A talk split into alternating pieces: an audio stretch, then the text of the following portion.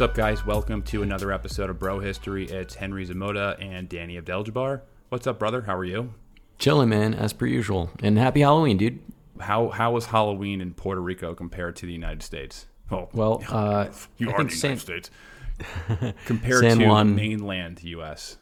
San, San Juan was all right. Um, it's leaves something to be desired, but I, you know, given the the fact that I couldn't find very much to do on the day that didn't cost like three hundred dollars, that um, I thought it was going to be worse. So we went to a little area that I've taken you to a few times already, La Placita, which is this big, you know, open air bar area, and it was cool. We got we got like a forty percent hit on people dressed up in costumes, and of course I was in the best costume because you know it's your boy.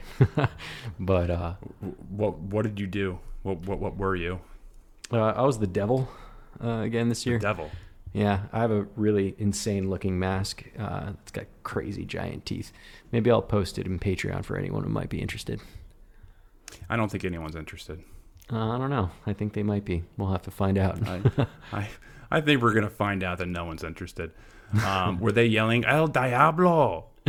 yeah, they were actually. Yeah, it was funny. Oh, Yeah, they got oh a kick boy. out of it. It was great. Um, well, good for them, and good and good for you. I'm happy you had fun. Um, so on today's episode, we are going to talk about World War One. Halloween. We're going to talk about What's the up? history of Halloween. No, we're not. We're going to talk about World War One, and Damn it. we are. I guess it's kind of timely because you know I've noticed over the past years there's been a there's been an interest or rising interest in, in learning about World War One and, and just in popular culture.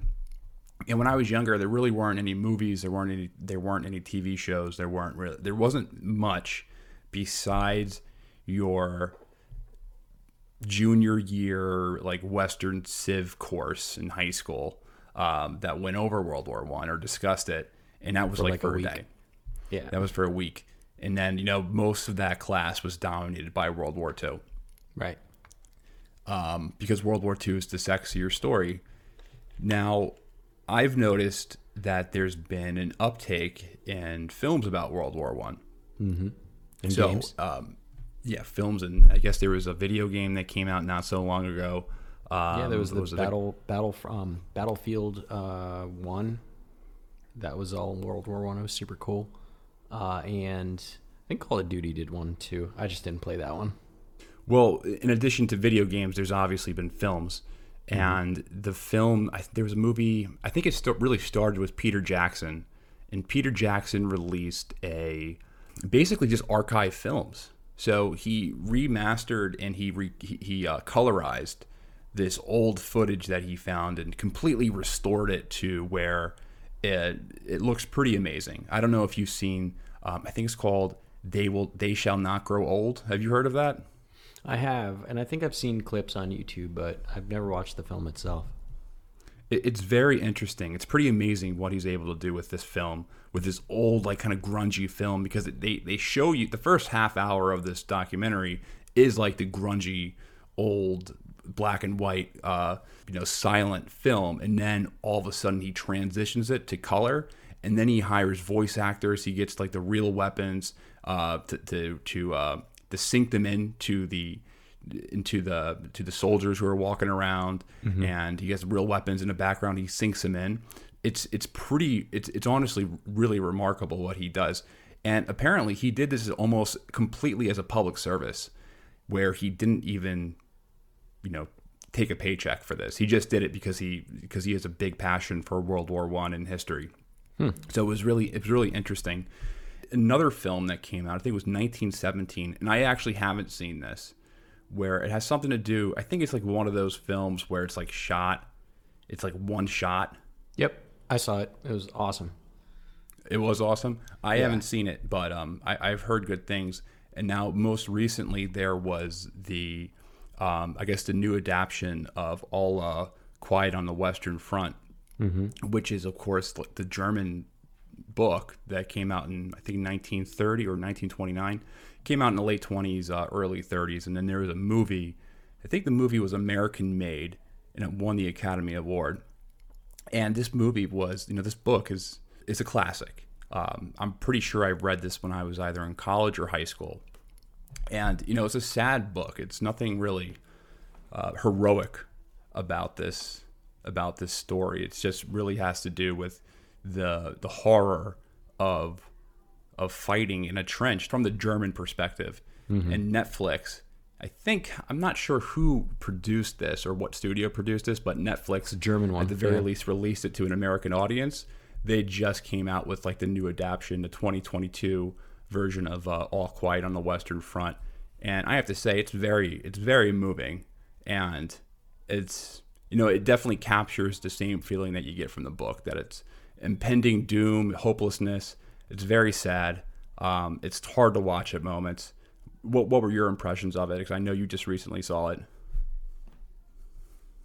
I mean, you know, it it was really good, um, as most of these films are, and I'm just kind of into this. So, you know, I had my girlfriend watching it for the first, I don't know, 20, 30 minutes, and she immediately walked away and started doing whatever it was that she was doing before I turned it on. Um, so it's definitely like a war movie. You know, you have to be into that kind of stuff to appreciate it. I think. Um, I guess some of my favorite parts were just like showing the. And don't spoil anything. If someone hasn't read the I'll book or, know, to. or knows the ending, don't spoil like the ending or anything. I, I will say is Spoiler did- alert: the Germans capitulate. I, I will say the book, the new movie, it does it basically captures the same story. There's there's minor, I mean there are narrative differences, um, but the essence, like the two main characters, uh, Paul and, and Kat, they they basically like you know go through the same story arc. Right, exactly, and and you know I, I really like what they what they did with, you know, kind of showing what was like in the trenches. Um, I really like the the the bit where they're going around collecting the tags because I think that that whole motif of of counting the dead was like a a big um, kind of point to the story. It's like how many people are dying from this particular war, and obviously this is just a little microcosm of the war in general you know they end the story by telling you that like 17 or 20 million people you know died in this war so you know it, it was pretty powerful. Heavy shit. Definitely not something you want to watch if you're if you're feeling glum but um very interesting. Very interesting watch. I will say the film does an excellent job at, at um, really taking the anti-war position because most war films, they even if they do have an anti-war kind of bent, they I always feel like they take the you know they always kind of romanticize war. At yeah the they end. glorify it a This little doesn't bit yeah. romanticize war whatsoever. The, the, the Yeah. point is pretty clear that this is hell. Like the way that people die is completely arbitrary. There's no romanticism. There's nothing. There's nothing heroic about it. It's just. There's it's no just real living. heroes It's just hell, Yeah. and that's it. And you you really see you know from the beginning of the film where they kind of show how uh, excited Paul and his friends are, and, and how you know riled up they are by the nationalism and and the and um, you know the, the the grand speeches. And they think that you know they're on the verge of taking Paris, and it's you know at this point it's 1917 when the war is clearly in a very big stalemate, and the Germans are are um, for all intents and purposes losing the war at this time, and you know he goes in there expecting to. Um, you know, essentially be like a knight in shining armor, and then the reality just like dumps on his head, and uh, it's it's just really interesting to see him kind of cope with that. Yeah. The the um it's it's a great film. If you haven't seen it watch it. It's on netflix. It's uh, it's very good. Keep it in the germans in uh, the german language because the acting is just so good. It, yeah the acting is outstanding. Yeah. So i would recommend just use reading the subtitles. Yeah it's worth it. It's definitely worth it. Um, we want to talk about world war one um, I, I think that it's relevant again today and i know we've talked and we've done episodes where we did like the origins of world war one or how world war one started and, and we went through the politics and, and the geopolitics of, of that era. But i think it's about time to give it another shot and uh, and go over this history again because it, it, it has been at least two years since we did a world war one episode. Yeah, I i know so, it's yeah. been a while. And I want to just perhaps even take this into multiple episodes because we've done the last World War One or Origins of World War One episode. I know it was probably like just one 90 minute episode rather than a real fleshed out case study and journey of how this all happened. You know, the challenge that I I usually have when when looking at World War One and how it started is where do you start? Where do you start this story where you know this war that kills 20 million people um, where do you start? And then whose perspective do you look at this from? Because we're talking right. about over 10 different belligerent countries in this conflict. And you know all these countries have you know so many different motivations and circumstances and personalities who are who are moving pieces around. And because of that i think it's important to look at things at a macro level. And then from that macro level you can zoom down from there. For me and I think most people, you know, the origins of World War One is usually very German or British centric. That's what most people uh, will typically examine. Like, you know, how did Germany and, and, Britain end up in a war together? What was the foreign policy of Germany? What which which kind of uh, ignited this conflict? And I generally take the same approach just because there's like the most literature on that. Mm-hmm. Um, and I probably do it to a fault to some degree. So I'm gonna so I'm going to try to uh, you know look at the different angles of, of different motivations uh, you know between the French and the and the and the Russians and the Serbs and uh, you know the Italians and the Austrians. But um, you know going into this, I think the most important thing when you're looking at World War One or when you're reading about it or trying to understand it is to look at how the war started rather than why the war started because when you ask why it usually assigns blame to a party. You know what i mean? Like when you ask why did they do this you can usually answer why or the human brain tends to be like well because they're evil. Right. The good guys versus the bad guys. Well because they're bastards. That's why it happened. Mm-hmm. the how you look at it more objectively and you and you say okay well this policy led to that policy, and this uh, reaction led to this, re- you know, reaction. Uh, this escalated to that. So I think looking at it in that perspective is, is the is the better way, and you kind of pull more truth than just saying, well, because Kaiser Wilhelm was a fucking crazy person, right? Or Which he might have been, or the British were sleazy, lying bastards, or Again, the French were just true. you know uptight and they couldn't get over losing you know, territory to the Germans. Also, probably. Or the Russians true. were just imperial and they wanted to take Constantinople and they wanted to do, you know, I mean, yeah, that's all those things are, you know, true to, to, to a certain degree, but I know looking at all these things and how they eventually kind of collide to uh, really make a horrible start to the 20th century because this was right. the opening, you know, the grand show of the 20th century is World War One, and it leads to World War Two, of course, which is worse than World War One. Um, and then prequel, if you will. Yeah, the, the the prequel or the or the original, but um, I mean both were were, were catastrophic, apocalyptic events. They were uh, World War One was basically a giant black hole that sucked the resources out of the world into mm-hmm. just nothing, into just chaos, and and sucked uh, you know human capital. It sucked investments. It destroyed Europe, um, you know, morally, economically. It completely destroyed it to the point where the people who were living in, in, in Europe were, were living in such destitute that they looked to the communist and the and the fascist for answers. Mm-hmm.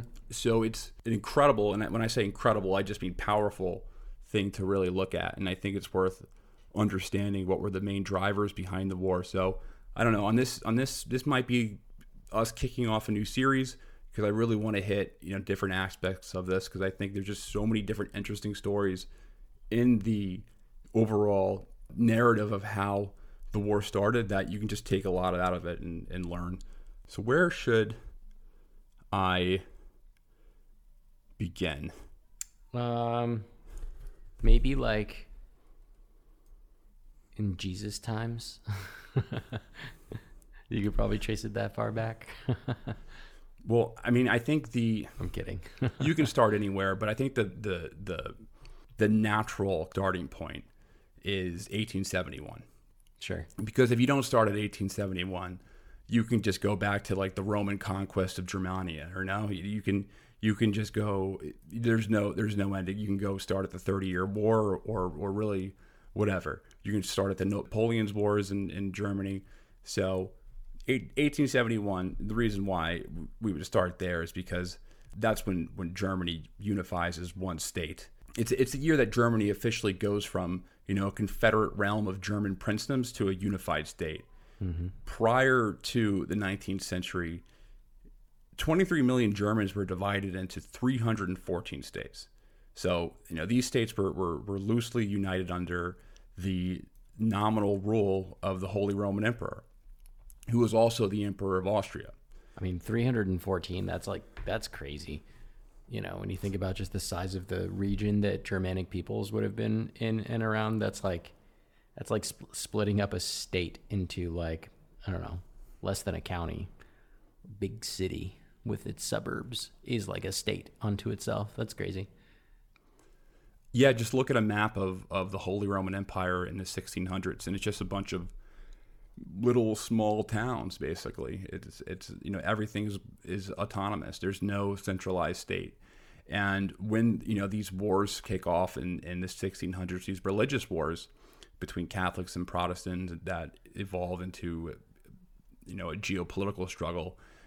Almost every there's no there's no um, there's no standing army. There's no professional armies. I mean, who are fighting on behalf of like one nation. Every single one of them is a, is a mercenary. So it's just a completely, um, you know, the concept of nation is not is not yet in existence. If you took one of these, and I, I know I use this term, I say this a lot, but I, I, I like this uh, analogy. If you take somebody from this time period in 1633 and you put them in a time machine and then you put them in the United Nations, they would not know what the hell a nation was. They'd be like, "What the hell is a nation? United Nation? Like what? You mean like a council? Like a Princeton? Like what? What's a, like what the hell is a nation?" Right. That concept of like this national unity would be completely lost on them. It does not really exist at this point in European history. So to make this more complicated, I mean, Germany is a pretty rough place to stick a nation state, as in, doesn't really have any natural frontiers, especially in the east and the south.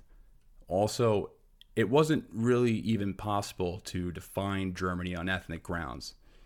The, the Holy Roman Empire, it included uh, land with French and Dutch and Danish and Polish and, and, and Czech speakers um, and then there was a lot of Germans who lived outside of the Holy Roman Empire as well.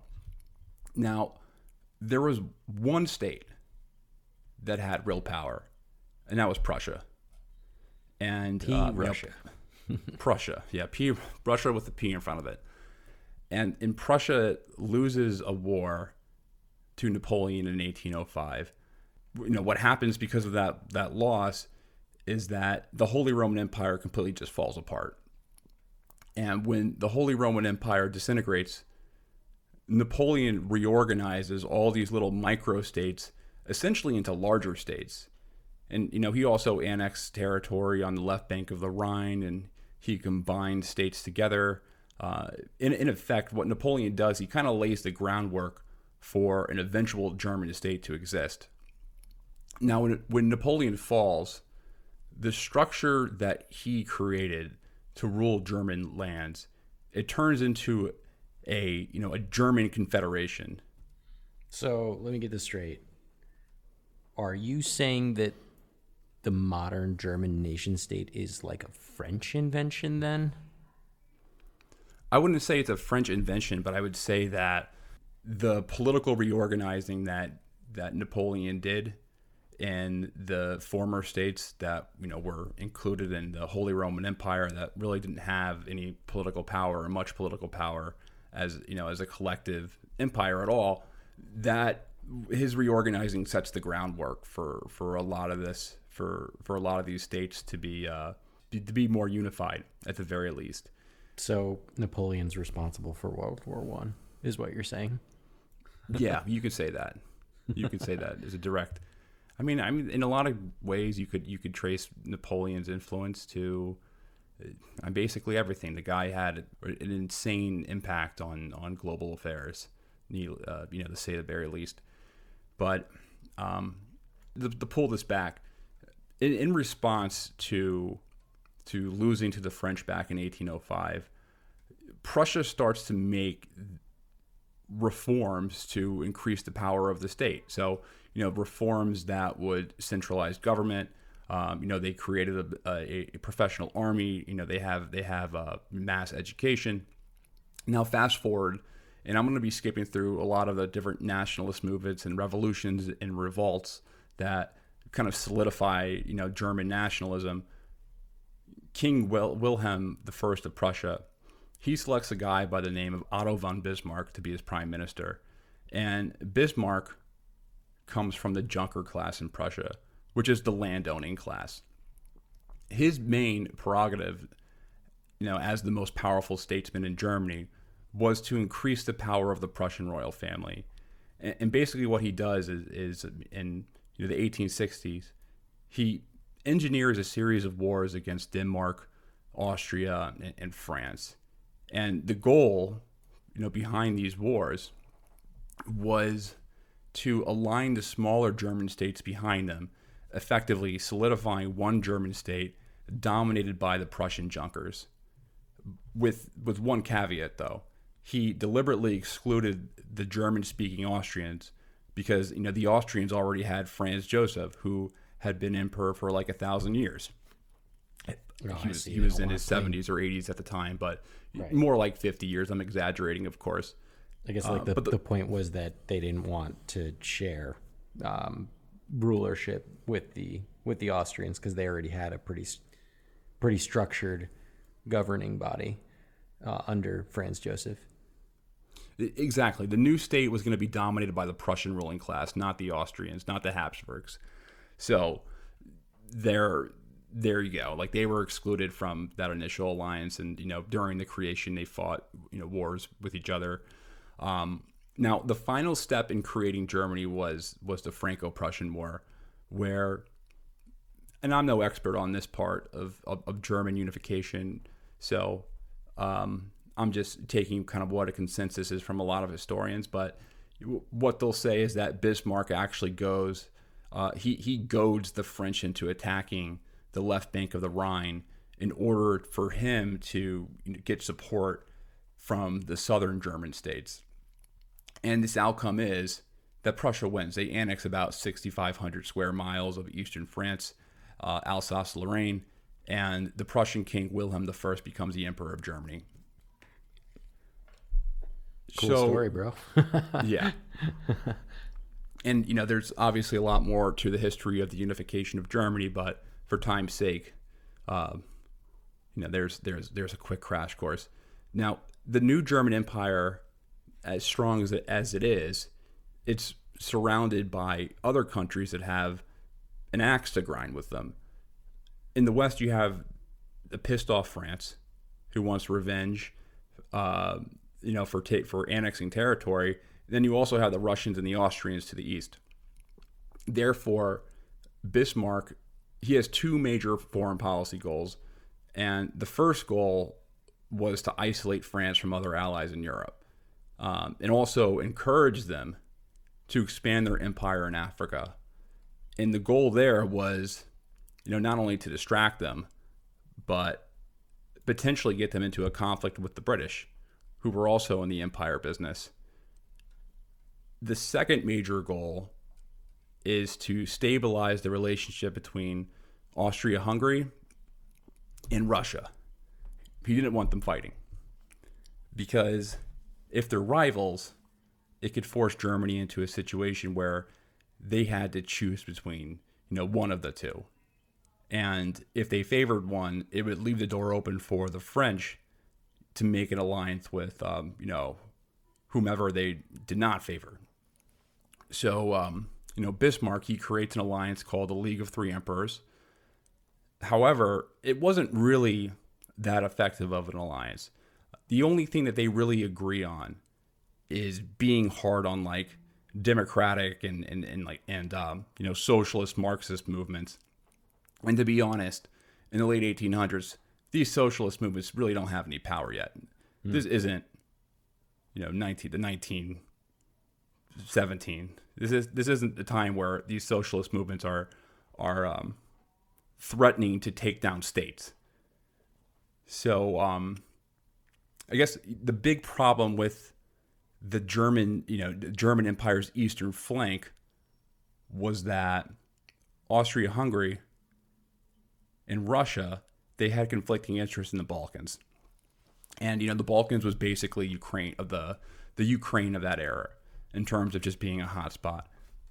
Everyone knew this. Um, you know, before World War One broke out, even like the poor blacksmith's son knew this that this was you know a, potential breaking point if if uh, something happened it could drag a lot of different countries into a war but to pull this back to you know what's going on in the 1870s the ottomans were falling apart. And uh, the ottomans were falling apart really fast. So you have the russians in, in austria-hungary trying to fill that power vacuum. And in the balkans there were a large number of Eastern Orthodox Slavs who were pulling at the heartstrings of the Russians, you know, based on um, common religion and, and heritage.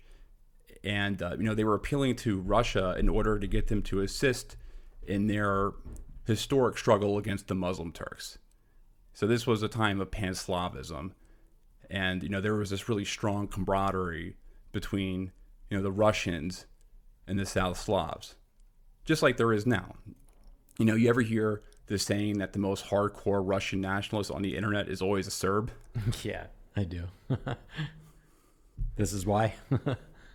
I mean, it goes back to this, but you know, it goes back to um, it, it goes back to like this this shared you know pan Slavism and and uh, these uh, nationalist movements. And, you know, in modern times, a breaking point between U.S. and Russian relations was when NATO bombed Serbia. A lot of Russians were very upset about that, but I digress. Um, so, the Russian Empire had been involved in some way or another in Serbian politics for for decades at this point. So they were doing things like aiding Serbian resistance movements. Um, you know, they were representing them in international uh, uh, councils. They were they were called Serbia's big brother. In Serbia, what was going on at that time, and I think this will warrant another a different episode. We've talked about this before, and I think we even have even done episodes on this. But such a crazy story. In Serbia at this time, there was these two families that were going back and forth in controlling essentially the Serbian throne, which started off as a as a as a vassal state to the Ottoman Empire, but they eventually get their independence. There were these two families and two factions that were going back and forth for about hundred years, who were just constantly just killing each other. There was a very strong or bitter rivalry between these two families, fighting for the throne of Serbia, and and um, you know one of the big things is that they were aligning with different, you know, one aligned with the Austrians, one aligned with the Russians. To pull this back, in the 1870s, there was a widespread revolt against the Ottoman Empire, and it was all across the Balkans. And Russia is backing the rebels. However, Austria Hungary doesn't want the Ottoman Empire to fall. They want the Ottomans to stick around because what they're actually worried about is not necessarily like another great power. They're more worried about the Serbs because they think the Serbs are crazy. And the last thing they want is an aggressive Serbian state on their border. Hmm. So I'm going to pull a quote from the uh, Austro Hungarian foreign minister in 1875. Maybe you can read this so I can take a glass of water. yeah, sure. Turkey possesses a utility almost providential for Austria Hungary, for Turkey maintains the status quo of the small Balkan states and impedes their aspirations. If it were not for Turkey, all of these aspirations would fall down on our heads. If Bosnia Herzegovina should go to Serbia or Montenegro, or if a new state should be formed there, which we cannot prevent, then we would we should be ruined and should find ourselves assume the role of sick man. Hmm. Interesting.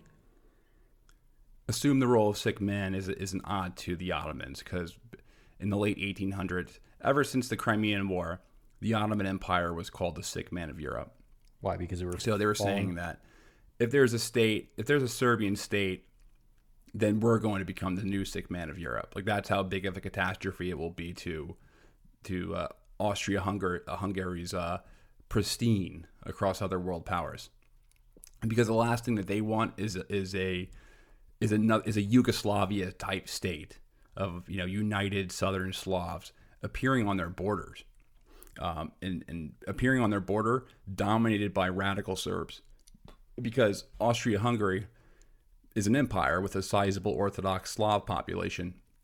What they feared, they feared a Serbian state would encourage other ethnic groups to, you know, one, you know, join the Serbs or create their own independent state. So they they scare they were very nervous about what would be the result of a Serbian state with with very hard nationalist sentiment.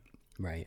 And this, friends, is why borders are bullshit because the Austrian Empire housed quite some, uh, quite the amount of, uh, as you put it, um, Orthodox Slavs. Uh, so, really didn't make. Yeah, and it just, I mean, Austria Hungary was dominated by German and Hungarian speakers, but they weren't the majority. They they had Czech speakers and Serbs and Polish speakers. Mm-hmm. They had about something like 12 or 13 official languages, at least 12 or 13 languages where each that were that consisted of more than like 3% of the country. I don't know what the exact stat is, but it, the point is it was a lot. There was a lot of languages. It was multicultural society. There the Germans were by no mean the majority in Austria-Hungary. But right. I guess the, the, the ultimate point I'm trying to make here is not necessarily the what was going on in the Austrian the the the empire of Austria-Hungary. It's more so is that Russia and Austria had contradicting Balkans policies. Thus, it made them geopolitical rivals. And for for Bismarck, this becomes a really difficult juggling act trying to keep both of these states happy. Because again, the German policy is to have these guys get along, not be rivals. Because who cares about the Balkans? In you know, in the eyes of, of Germany. Right. It doesn't border Germany. Like, why do they care? Like, they don't really give a shit what's going on there. Uh, Bismarck, he has a quote. He says that um, the the Balkan question was not worth the healthy bones of one Pomeranian musketeer. I know Pomeranian is like a like a type of person, but um, I, am thinking of like the dog that's a musketeer. yeah, that's that's also the vision that that creeps up in my head. Some doofy dog with a sword and a musket. Yeah.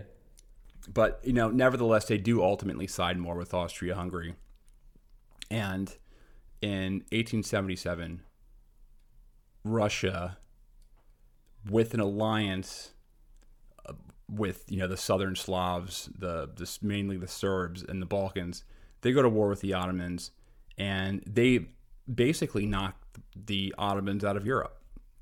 They push them back to Istanbul, and um, you know Romania, Serbia, Montenegro, they all get independence from the Ottoman Empire. But the problem is now is that, you know, at least for the great powers, they need to intervene and try to figure out what are the rules now. Like who's gonna what's what's the deal with like sphere of influence politics because the Ottoman Empire had had been dominating this part of the world for at this point like 400 years. So who gets what and who is going to be the most you know what what are going to be the the geopolitical rules in terms of who has power here, who's filling the vacuum of the Ottomans, and that's what ultimately creates so much friction in the Balkans. Why it becomes this hotspot. So, what's what's decided in the way that Bismarck plays this? in in Germany's eyes and in in Bismarck's eyes, he sees this as an opportunity to kind of put their stamp as like, oh, Germany is this neutral player. We, um, you know, we're able to, uh, you know, mitigate potential hotspots. We're able to be un, you know, unbiased nego- uh, uh, uh, mediators. I don't know why I couldn't think of that word. We could be mediators in these global affairs. Look at this new German uh, society. We're stepping up and you know we're stabilizing regions. So the Congress of Berlin, what's ultimately decided is that Austria-Hungary would get Bosnia and Herzegovina and some other territories, and then Russia ended up getting ports and stuff essentially on the Black Sea. They got like some I forget exactly, but mainly it was it was it was uh, ports in the Black Sea. So that was the exchange and um, you know a lot of people weren't happy about what what took place. A lot of people wanted Russia to take a larger sphere of influence in in Bosnia and other places, and um, so it, it, caused a lot of uh, problems. For Bismarck, though, this was you know not even really a long term solution because what the ultimate fear was in, in German policy was that um, you know the Austrians would enter an alliance with France that was the last thing that they wanted.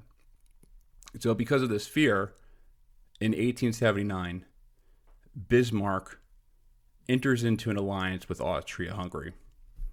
And the thinking was that if he joined a defensive alliance with Austria Hungary, Russia would have to work with them because Russia, if they got into a war, it's not like Russia could fight both at the same time like Russia wouldn't be able to fight Germany and uh, in Austria Hungary all at once by themselves. So they were kind of forced to work with them. That was the that was the thinking behind uh, you know German mainly Bismarck.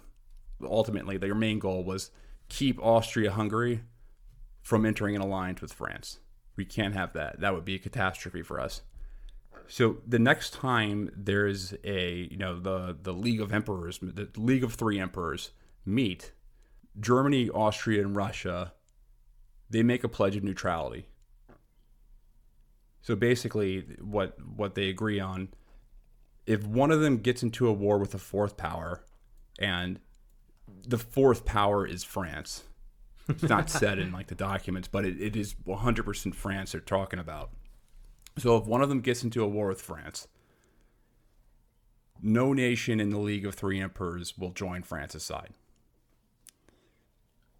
So they, they make a pledge of neutrality where if they get into a war with France, if Germany gets into a war with France, Russia nor Austria Hungary will you know join that side. That was basically the arrangement. That that's what that's what it essentially meant because Austria Hungary and France and um, and Russia there, there's things that they agreed on, but they also had, you know, potential rivalries with France as well. So was this in terms of, especially in was, Russia's case? Was this like a mutually agreed upon like uh, neutrality thing, or did the Germans bring this up? Like, whose idea was this? Germany was a primary pusher of the League of Three Emperors. So, um, and, and I mean that was their their prerogative was to keep these was ultimately to make sure that the situation was stable in the East. What he also tried to do is that he tried to he tried to bring Italy into the fold as well. Because Italy had imperial rivalries with France. Um, you know, they had been pushed out of North Africa by the French, so the, the Italians were were looking to stick it to them and the agreement that was made was um, was was Germany and Austria would come to Italy's assistance if they were attacked by France unprovoked. So in turn, Italy would assist Germany in a potential war against France. And um, you know, if a war broke out between Austria, Hungary, and Russia, the agreement was that Italy would re- remain neutral. So this is the Triple Alliance. At the same time, France was encouraged to pursue empire building in Africa And um, you know, like I said earlier, the goal was to potentially get them into a conflict with the British, which which does actually happen. I mean, there's a lot of different spots where they had conflicting policies on, but the most notable being the over the the Suez Canal in Egypt, because in 1882 there's this nationalist uprising in Egypt, and you know let's just say that this this uh, uprising was threatening bondholders with investments in Egypt. I don't know the entire story on this, but I do know that British the British and the French they were supposed to create an occupation zone in, in Egypt together. But for some reason or another, and I don't know the reason why, the French bailed, or at least that's what the British say. The French bailed on them, and the British were forced to lead the occupation on their own. And that's what leads to uh, essentially the, the French losing the Suez Canal and the British establishing Egypt as a British protectorate. Bismarck was basically whispering in the ears of the French and saying, "Hey, man, you got ripped off because you know the French built the Suez Canal." Um, so he encouraged Fran- France to you know look for compensation in other parts of Africa. Um, you know, he would also kind of play this weird game diplomatically w- with with the British colonies, where you know he would lay claims to places like Southwest Africa or the Cameroons and he did this to create this colonial understanding with the French that to some degree Germany would undermine British influence. Know, as long as you guys didn't start claiming territory in Germany. He was trying to make the French okay with accepting a status downgrade in Europe by compensating them with an overseas empire which he personally was not interested in. So his number one priority was was German security and and dominating continental Europe. And the alliance system started to broaden in um, you know 1887 the British and the, in the, and the Italians they were cooperating in the Mediterranean they started working together uh, that same year the Triple Alliance was renewed between um, Italy, Germany, and Austria Hungary. Um, and then also Germany had signed a new agreement in which, with with Russia, in which they would remain neutral if a, if a war broke out. So, for the most part, Bismarck, at least when he was in power, he was able to stabilize things. But I guess the position that, in what a lot of historians will say about what he, what Bismarck set up, is that he, it was overly complicated for any successor to to pull off, especially yeah. if one was was just not as uh, competent as him, which which is the case. He struck too many his, deals with too many people. yeah, and, and, and a lot of these deals are like in his head, you know, like right. So he he did achieve short term stability in Europe, but you can argue very strongly that Bismarck he ended up ultimately creating long-term problems for his successors because the the biggest problem was and there was really nothing that anyone could do about this or no alliance that Bismarck could could set or or or create or you know no matter no amount of imperial possessions that he would endorse for the French because remember the, the one of the disadvantages of Germany at this time is that since that they're a continental power, they're not an overseas power. They can't compensate France. They can't give France like their own colonies. They can't be like, okay, we're sorry about that. Why don't you take Libya? Right. Or we'll give you, we'll give you, you know, some of these islands.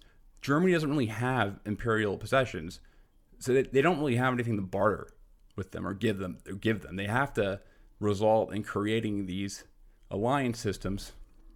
They have to make these like really complex network of uh, diplomatic solutions in order to kind of stay in front of France and, and ultimately keep them isolated from wanting to get the idea of you know trying to retake any claimed territory.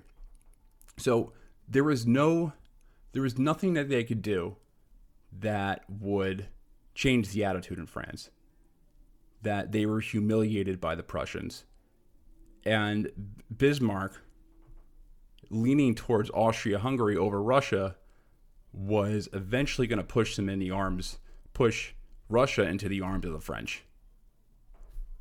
So I have a quote from Christopher Clark from the, the book Sleepwalkers. Let me take And Danny, this. maybe you can take this. All right, so the primary aim of German foreign policy in the Bismarck era was to prevent the emergence of a hostile coalition of great powers. For as long as it continued, the tension between the world empires made this objective relatively easy to accomplish. French rivalry with the Britain with the Britain. French rivalry with Britain intermittently distracted Paris from its hostility towards Germany. Russia's hostility to Britain deflected Russian attention from the Balkans and thus helped to stave off the Austro uh, Russian clash. As, as a mainly continental power, Germany, so long as it did not itself aspire to found a global empire, could stay out of the great struggles over Africa, Central Asia, and China. And as long as Britain, France, and Russia remained imperial rivals, Berlin would always be able to play the margins between them. This state affair this state of affairs enhanced the empire's security and created a certain wiggle room for policymakers in Berlin. But the Bismarck strategy also exacted a cost. It required that Germany always punch under its weight, abstain from the imperial feeding frenzies in Africa, Asia, and elsewhere, and remain on the sidelines when other powers quarreled over global power shares. It also required that Berlin enter into contradictory commitments to neighboring powers. The consequence was a sense of national paralysis that badly that played badly with the electors whose votes determined the composition of the German national parliament.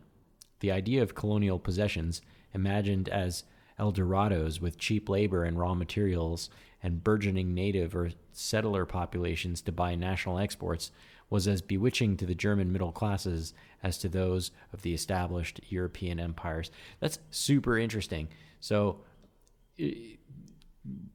kind of points out the double edged sword there, right? So, on the one hand, you know, by not getting involved overseas, they're not inadvertently entering into hostilities with other uh, uh, empires. They're you know vying for global uh, global empires, um, but at the same time they get stuck. Right?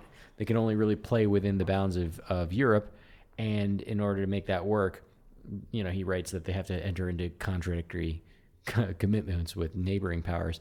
As you were reading a few of them uh, before, I was actually starting to question, like, wait, I thought there were supposed to be neutral in this one and not and not neutral in that one and, and the other it's like super hard to follow so I, I can see how that could be a, a problem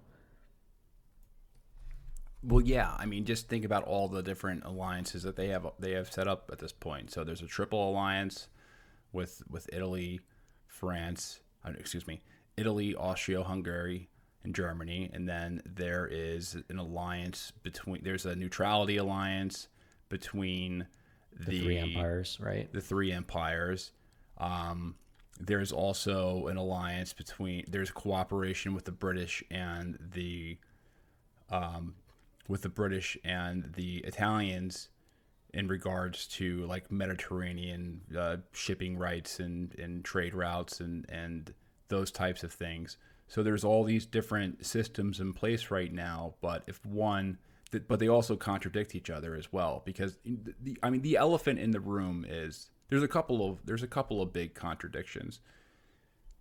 One being that the major one is obviously the Balkans ones. I mean that's the one that, that eventually blows up and just causes a massive that that sparks the powder the the powder keg.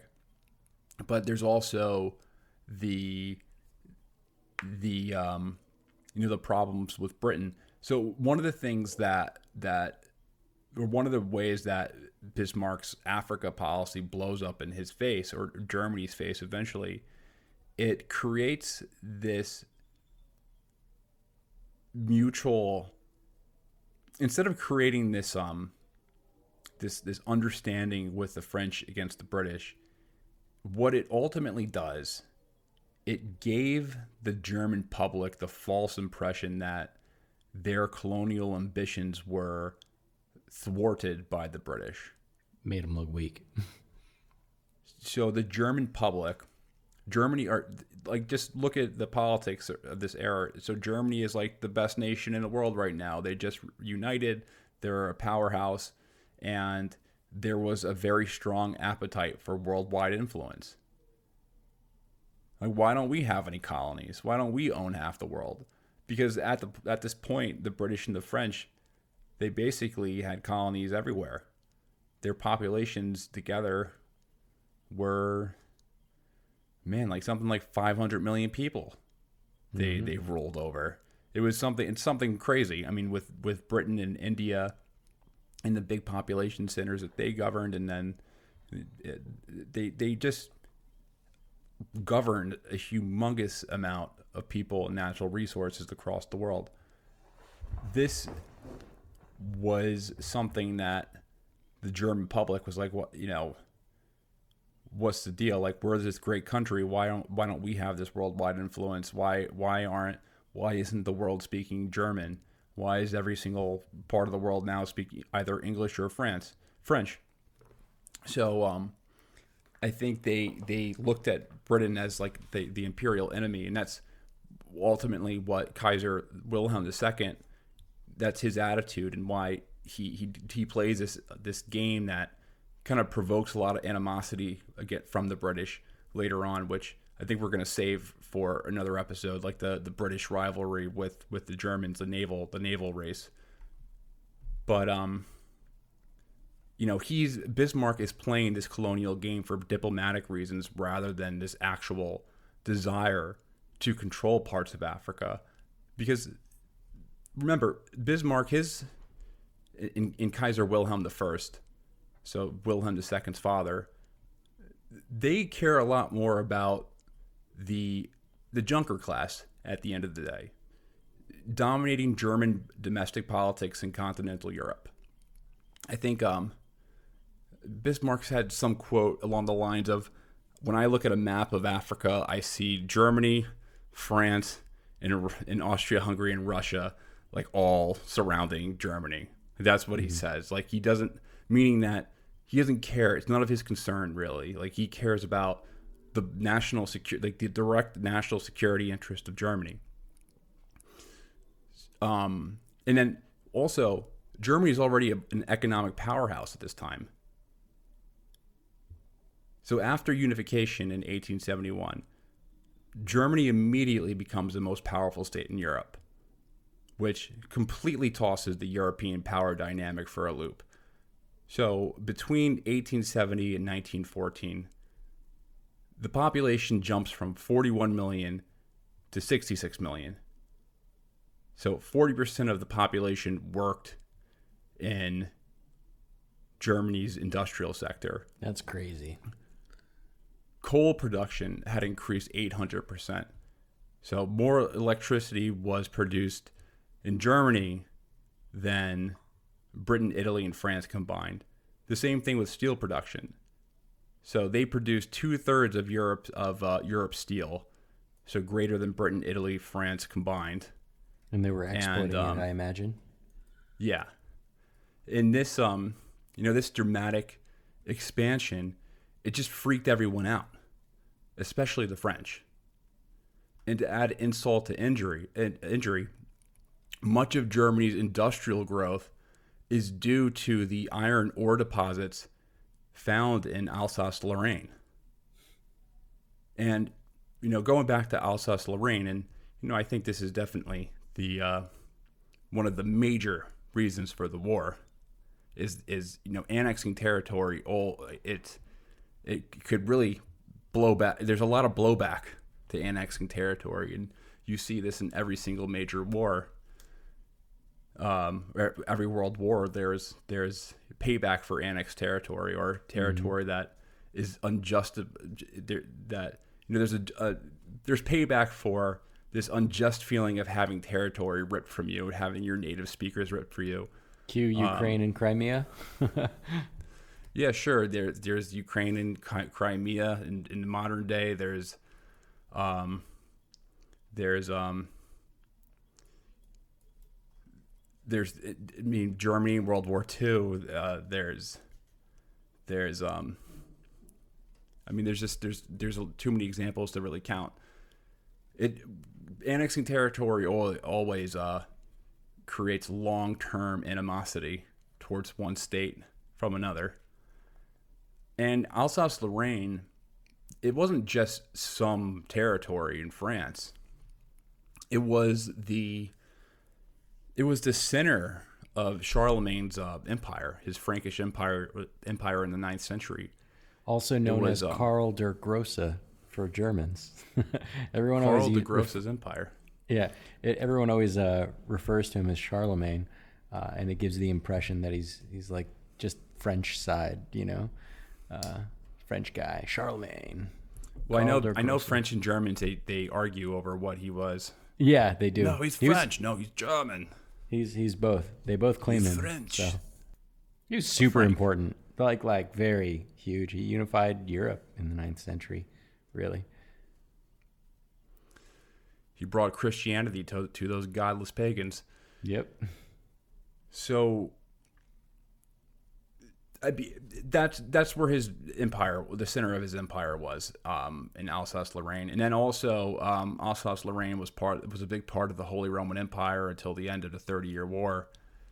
It was politically impossible for any French government after 1871 to to renounce the pursuit of taking back taking back, um, you know, this this province. Just like how I imagine, and I think I said in our last episode, I think it's Im- politically impossible for Zelensky to go back on any of the things that he has said. Right. Um, I don't think it would be. Po- it, it wouldn't be possible for. I'm not sure if it would be possible for Ukrainian government at this point to not lay claims to any territory that they've lost over the past five years, including Crimea, and right. you know the the the four provinces that they've lost over the or officially lost over the or or I guess I don't know if you would say officially, but recently you know, Luhansk and Donetsk and Zephyr, yeah. um, um, um, Kherson and I can't pronounce Zaporizhia. Zaporizhia. I'm just horrible pronouncing it, but those four provinces. Um. Okay, where was I? Yeah, France was pissed off. There was nothing you could do. There was no political dancing around that you could do to settle their thirst for revenge for annexing territory. Um, and then I have another quote from from uh, Christopher Clark, and I'll just I'll take this. Alsace-Lorraine became the holy grail of the French cult of revanche, providing the focus for success. Revanche, providing the focus for successive waves of chauvinist agitation the lost provinces were never the sole driving force behind French policy, yet they periodically inflamed public opinion and exerted a stealthy pressure on the policymakers in Paris. Even without the annexation, however, the very existence of the German Empire would have tra- would have transformed the relationship with France, whose security had traditionally been underwritten by the political fragmentation of German Europe. After 1871, France was bound to seek every possible opportunity to contain the new and formidable, formidable power on its eastern border. A lasting uh, enmity between France and Germany was thus, to some extent, programmed into the European international system. It is hard to overstate the world's historical impact of this transformation. Relations among the European states would henceforth be driven by the new and unfamiliar dynamic. So the Europe, so the polarization of Europe is more than I think even the Balkans. And and um, and Sleepwalkers, this book is, is is a really great. If you want to read a book about the polarization of like the alliance system and also the the crisis in Serbia, I think this is a great this is a great book to read. This is really good. It doesn't go as much into the British. Um, there, there's other books I think that do a better job uh, talking about the uh, the naval race between the British and um, and uh, the Germans that takes place, which is a you know a huge factor as well. But um, th- it, this this covers it you know very thorough. Um, the uh, you know the French German dynamic. Um, I think this is kind of the drive the the primary driver of the war because and what I mean, it's so hard because there's so many primary drivers of the war that it's it's really almost a crime to just pick one of them, but this this dynamic was just always going to lead to this um, this policy that would entangle all these different states into these weird alliance systems. The the annexation of Alsace-Lorraine and the French desire to to uh, not only just get back their territory, but not to become a second-rate power. That was that was ultimately the fear. You know, you lose a territory, all right, it sucks, but this is 19th century Europe. People lose territories. It's not totally foreign that people lose parts, chunks of their state. Mm-hmm. It's the threat that they are going to be these second class citizens in Europe compared to the German neighbors who were just crushing it economically. Who are just they're they're just crushing it in, in militarily. They're just they're um, they're they're on their way. Fa- they're like new money, and then the French and the British and and the Russians they're they're they're the old money, and you know the old money don't look kindly to new money in a lot of cases. Like who the hell are they? Germany used to be the backwater, a bunch of rival, you know, country folk, and now there's some uh, superpower. It's not supposed to be like this. We're supposed to dominate politics there. You know, right. we're the you know the the 30 year war was a was a war that was you, you had all these larger powers that were essentially running proxy wars there well, imagine if like the center where you're having all these proxy wars unifies, and uh, be like as, know, as if the Middle East one day just decided to u- completely unify into, I don't know, let's call it a caliphate, and yeah. uh, and then became like an that was an economic powerhouse, an economic powerhouse, right? and started building nukes, right? Exactly. Everybody would freak out when there was a threat of that happening, and it wasn't under a caliphate, it was under Arab nationalism in the 1950s. Right. There was the fear that that Nasser was going to, because they had formed, Egypt had formed a state, uh, a very short-lived state that only lasted for two years with Syria, mm-hmm.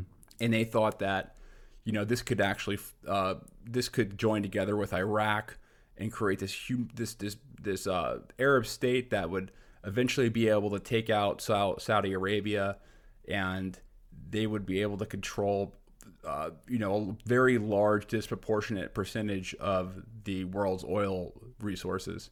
Right. So that was one of the reasons, that was the primary reason why the U.S. policy was so hostile towards Arab nationalism because they didn't. I mean, the last thing they wanted was this large Arab state that that was independent from well, they studied their history for, for, with Germany, you know.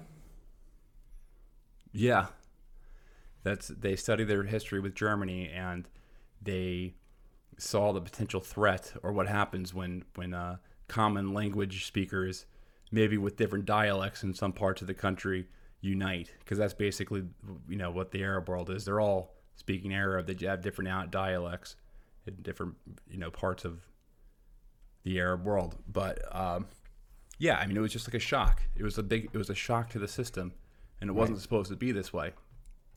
So of course there was, you know, besides the the the um, them annexing territory, there was there was just this this uh, fear that their place in power was going to be pulled away from them by this by this new state. So okay, um, I don't want to reiterate myself again. Um, so, so what Bismarck ultimately was trying to do, he, or what he did do, could only work with someone like him in charge. So again, like another another person wasn't going to be able to manage these these different systems that he created. And you know his successor lacks the diplomatic skills necessary to you know continue this policy of French containment which officially ends when France enters into a military alliance with Russia in 1893.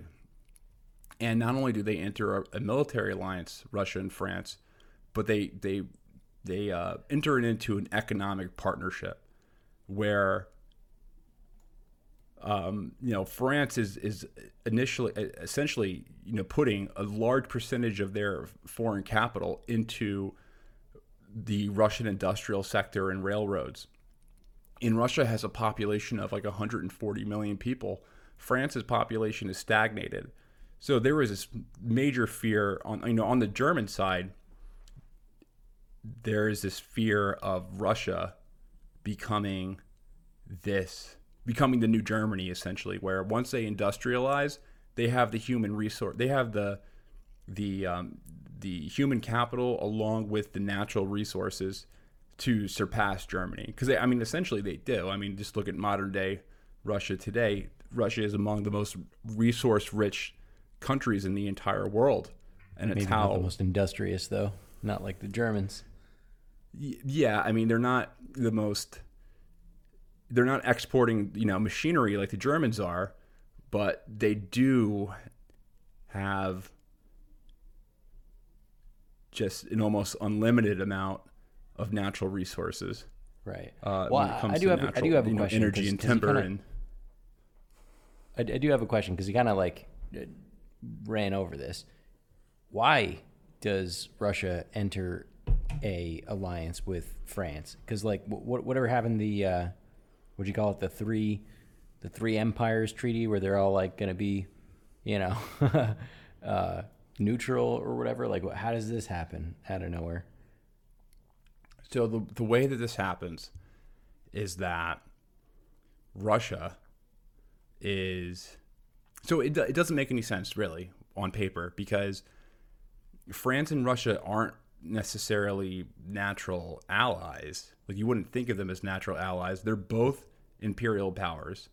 They're so the they both have Europe. yeah, on other sides of Europe. So Russia, they have a greater influence in Central Asia and and um, you know the Balkans regions. France, you know, a lot of their imperial power is in northern Africa. So you know they can't help each other out. I guess there are some conflicting imperial policies that they have. Where I think mostly in Turkey, where I don't think France allows Russia to uh, ship through the Turkish Straits. I'm not sure, but I know that there's some conflicting imperial, uh, you know, conflicting policies where which would you know would serve to separate them. But I think there's some things that they do have in common, which would unite them. Um, so first and foremost, the they both are rivals with the British in different areas of areas of the world. So the Russians are rivals with the British in Central Asia, and they spend an, an entire century basically trying to outgame each other. Um, you know, in Afghanistan and in um, in, in India, the great the great game, and then the French and the British are rivals in Africa. So you know there there is that kind of mutual rivalry even outside of Germany with them. Then there is a a um, there's the economic reasons as well. So the French were investing a lot of money into Russia, but I think another thing was that Germany was also building up their army. And I think it came to the point where the Russians were just threatened by not just them building up their army, but Bismarck, he's fired in uh, 1890, 1880 or 1890. He's fired, I think, in 1890. And um, the guy, Kaiser Wilhelm II, didn't want him around. One of the reasons why Kaiser Wilhelm gets rid of Bismarck is well, I'm Bismarck is like a really old man at this time, so that could have been one of the reasons.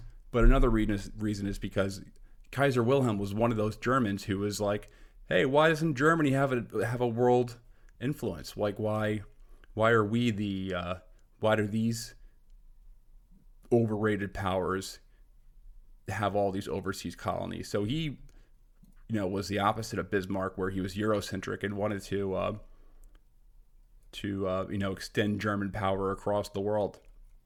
So I think that Russia started to view the Germans as a threat, and they both were really worried about the possibility of the British joining the Triple Alliance with Germany, Austria, Hungary, and Italy. Hmm. And I think if that happened, they both felt that they would be completely isolated.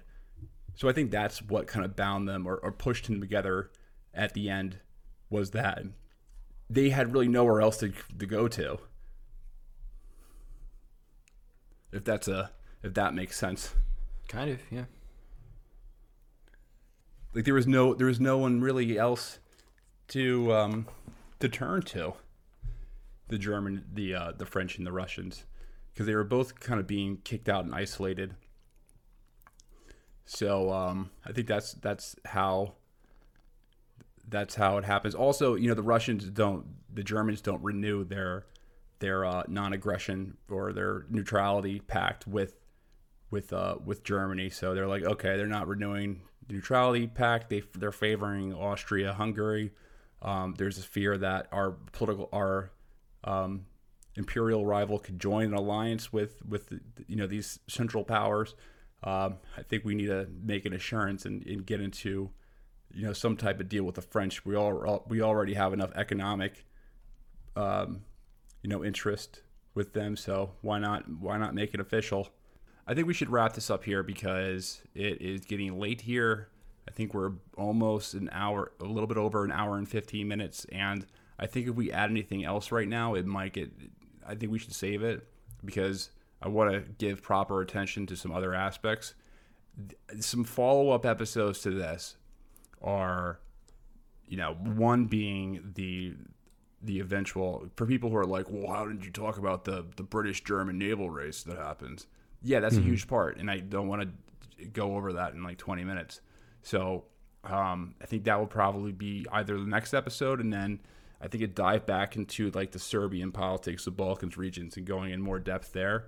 But um, I mean, I hopefully this can be kind of a series where we do causes of World War One, and um, we can kind of build from here and uh, see what you all are interested in.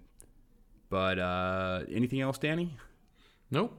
If you like what you saw, right. or you want us to focus on a particular uh, topic or surrounding the origins of World War One, let us know with a quick review. How about that?